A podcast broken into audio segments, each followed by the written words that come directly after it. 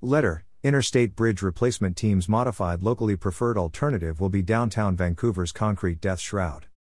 Bob Ortblad appeals to members of the Vancouver City Council not to endorse the L P A on July eleventh. By Bob Ortblad, M S C E, M B A in Seattle. Editor's note, opinions expressed in this letter to the editor are those of the author alone and do not reflect the editorial position of Clark County Today dot com. Vancouver City Council.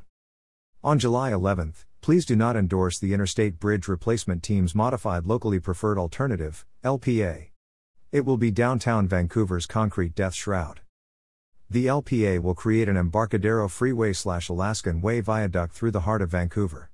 Like the infamous Cross Bronx Expressway, the L P A will divide the city with noise, pollution, and cause urban decay. The L P A will be the steepest, four percent, and most dangerous of all interstate bridges.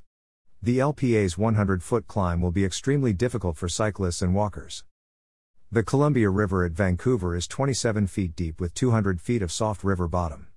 An immersed tunnel is a better solution, safer, less grade, less cost, less environmental impact, and is faster to permit and build with local labor. At Bortblad, see Twitter for more details.